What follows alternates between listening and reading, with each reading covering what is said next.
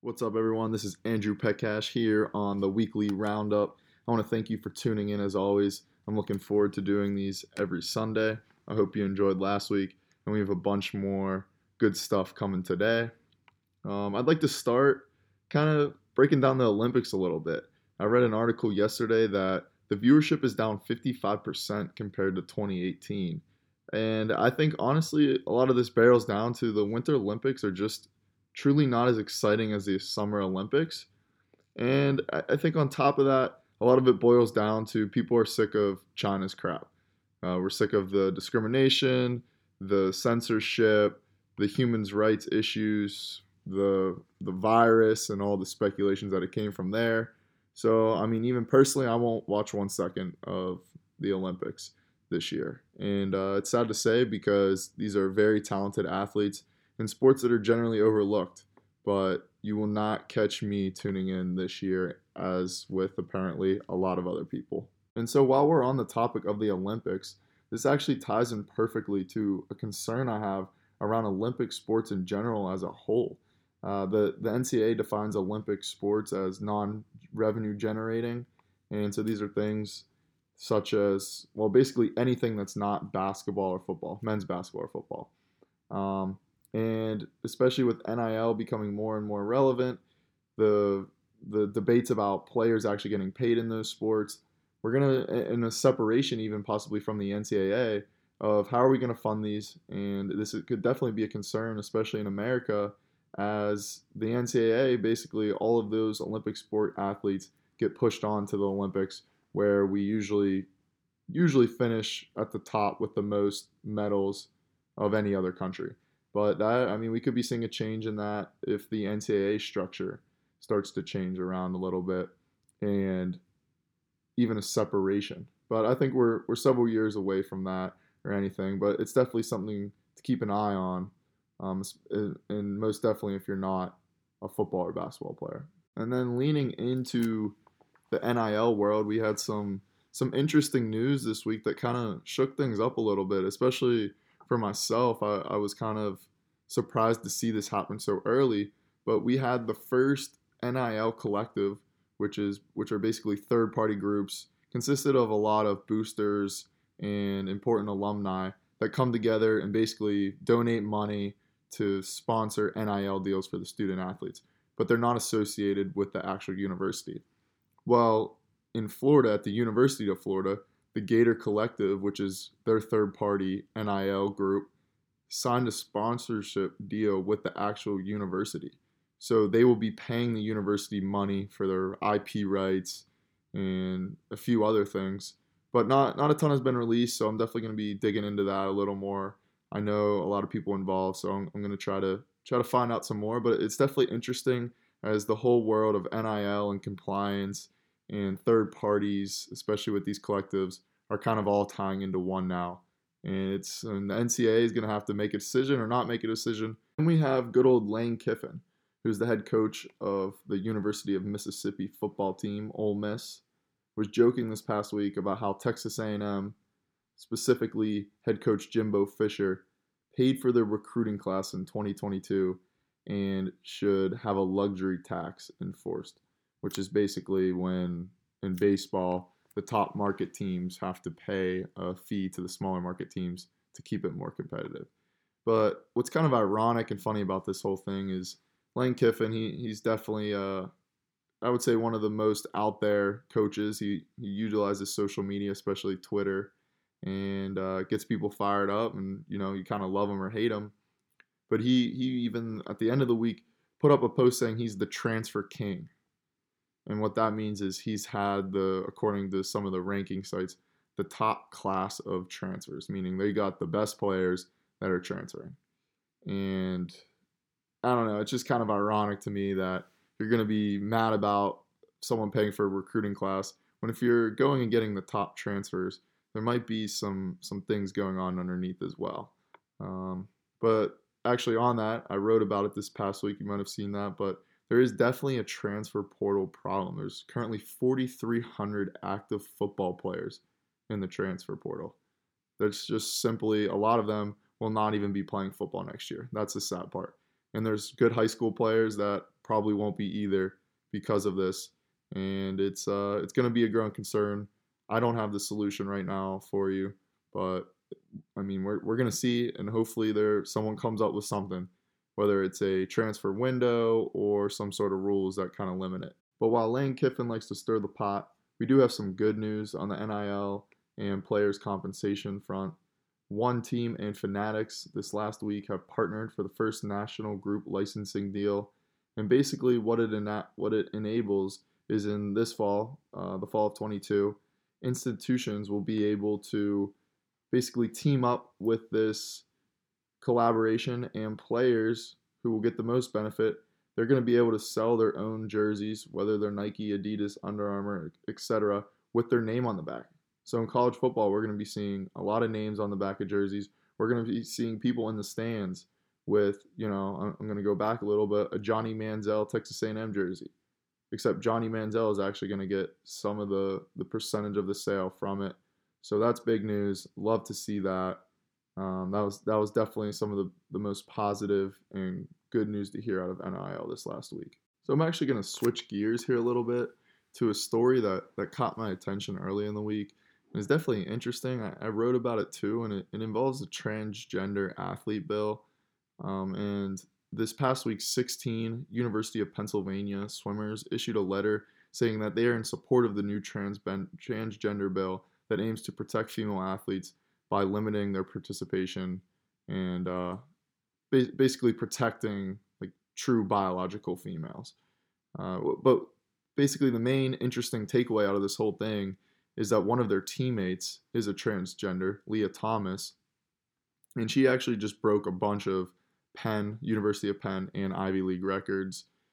And uh, it's kind of the old the old adage of like your teammates are competition as well, especially in a sport like swimming. And my take on it is this whole transgender thing. It's bad for the sport. It's really bad. You're you're taking away opportunities, scholarship spots from biological females. And the most frustrating part is it's often subpar male athletes that do a gender switch and then go to female sports and basically think they're all cool for dominating that dominating the women's sport then. Um, and, and, they gotta they gotta enact a rule right, or we're gonna keep seeing this problem reoccur. Uh, but but what's interesting is the swimming championships are coming up in, in March of 2022, so about a month. And the NCAA has to make a decision because Lia Thomas, I mean, she broke Penn records, Ivy League, but she could go and crush a bunch of female swimming records in that. All right, enough enough of that. Let's switch right back to NIL. And, and I mentioned earlier that the college athletes having names on their jerseys might be some of the best news out of the week. Actually, I might take that back right now because Grambling State University, they're working out a deal right now with two companies called Athlete and Urban Edge Networks that will get every single student athlete, not just football or basketball or whatever main revenue sports out of school is. No, we're talking about every athlete paid for the whole year. Grambling State University doing an NIL deal that gets every athlete paid for the whole year. I did write about that earlier this week, which you might see. I haven't heard any new developments. I have spoken with some people at Athlete and also Grambling State. But they're going to keep me up to date, so I'm going to keep you up to date. Exciting news. Interested to see how much the deal is worth, but nonetheless, great news, especially coming out of the HBCU arena. So let's jump over to sports tech real quick. There were two things that caught my eye this week that I'm going to share with you here today on this weekly roundup.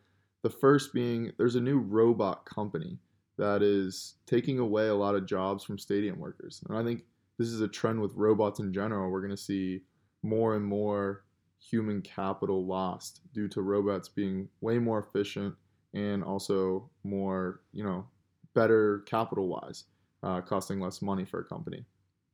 So the, the company I'm mentioning here in the sports tech space is called Tiny Mobile Robots, and they can line a soccer field, meaning like paint it, in only 20 minutes whereas it takes multiple humans five plus hours to do the same job.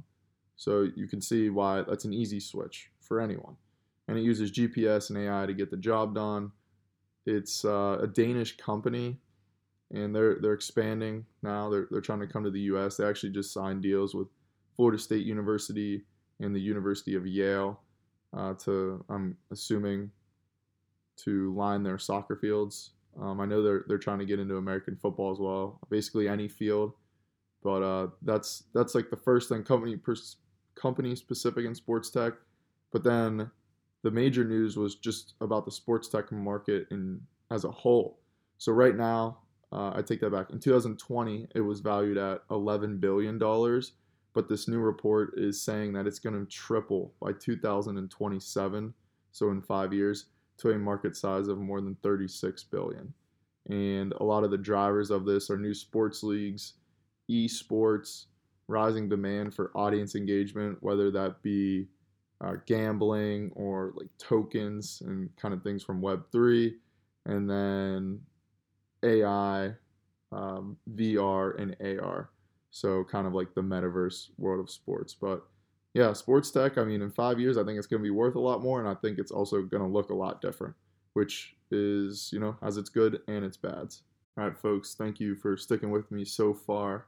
Uh, a few more things left to go.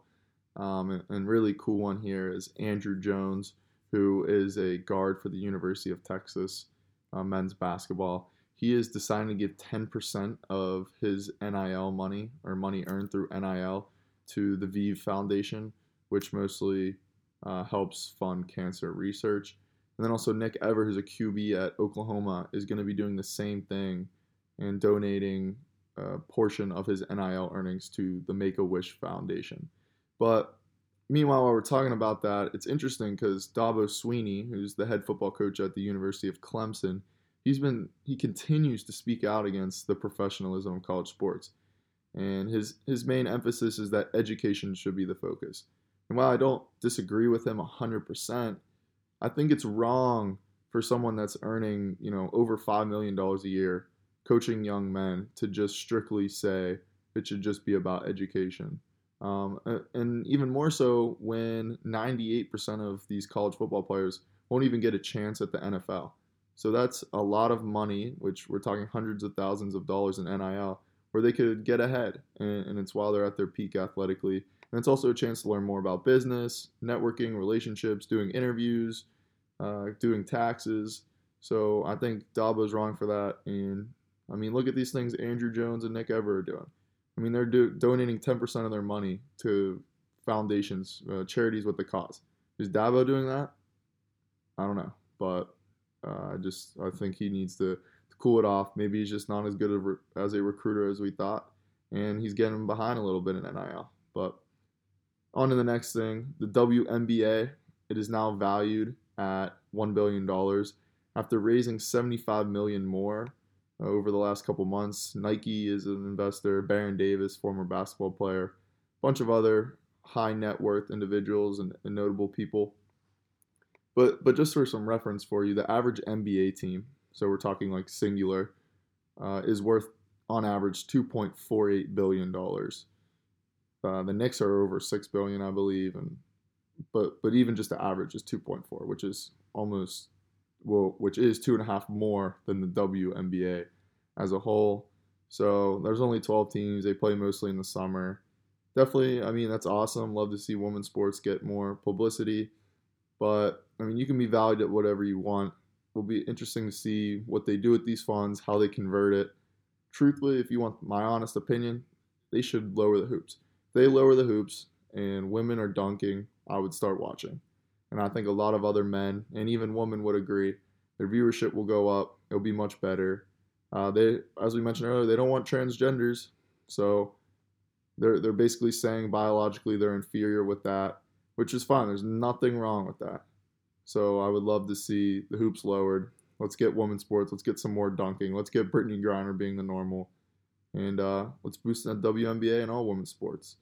And the last thing here I got for you is Outback Steakhouse has signed a bunch of college basketball players to NIL deals, and they've they've actually done it in a cool way where they've done pairs. So like Villanova, they took Collin Gillespie, who's their uh, point guard, and uh, Maddie Siegrist, I believe is her name, who is a, a guard for Villanova as well, and they've done it at Michigan and a bunch of other schools, but that's that's kind of the last thing I had here today. I really want to take a take a second to thank all of you for listening in. Plan on doing this every week. I hope you enjoy it. A little little updated news on on main topics I talk about. Cool reading passage, some tweets, podcasts, stuff to recommend on, and, and finish out the week strong and be ready for the next week. But as always, thanks again. Andrew Petcash clocking out here. Peace.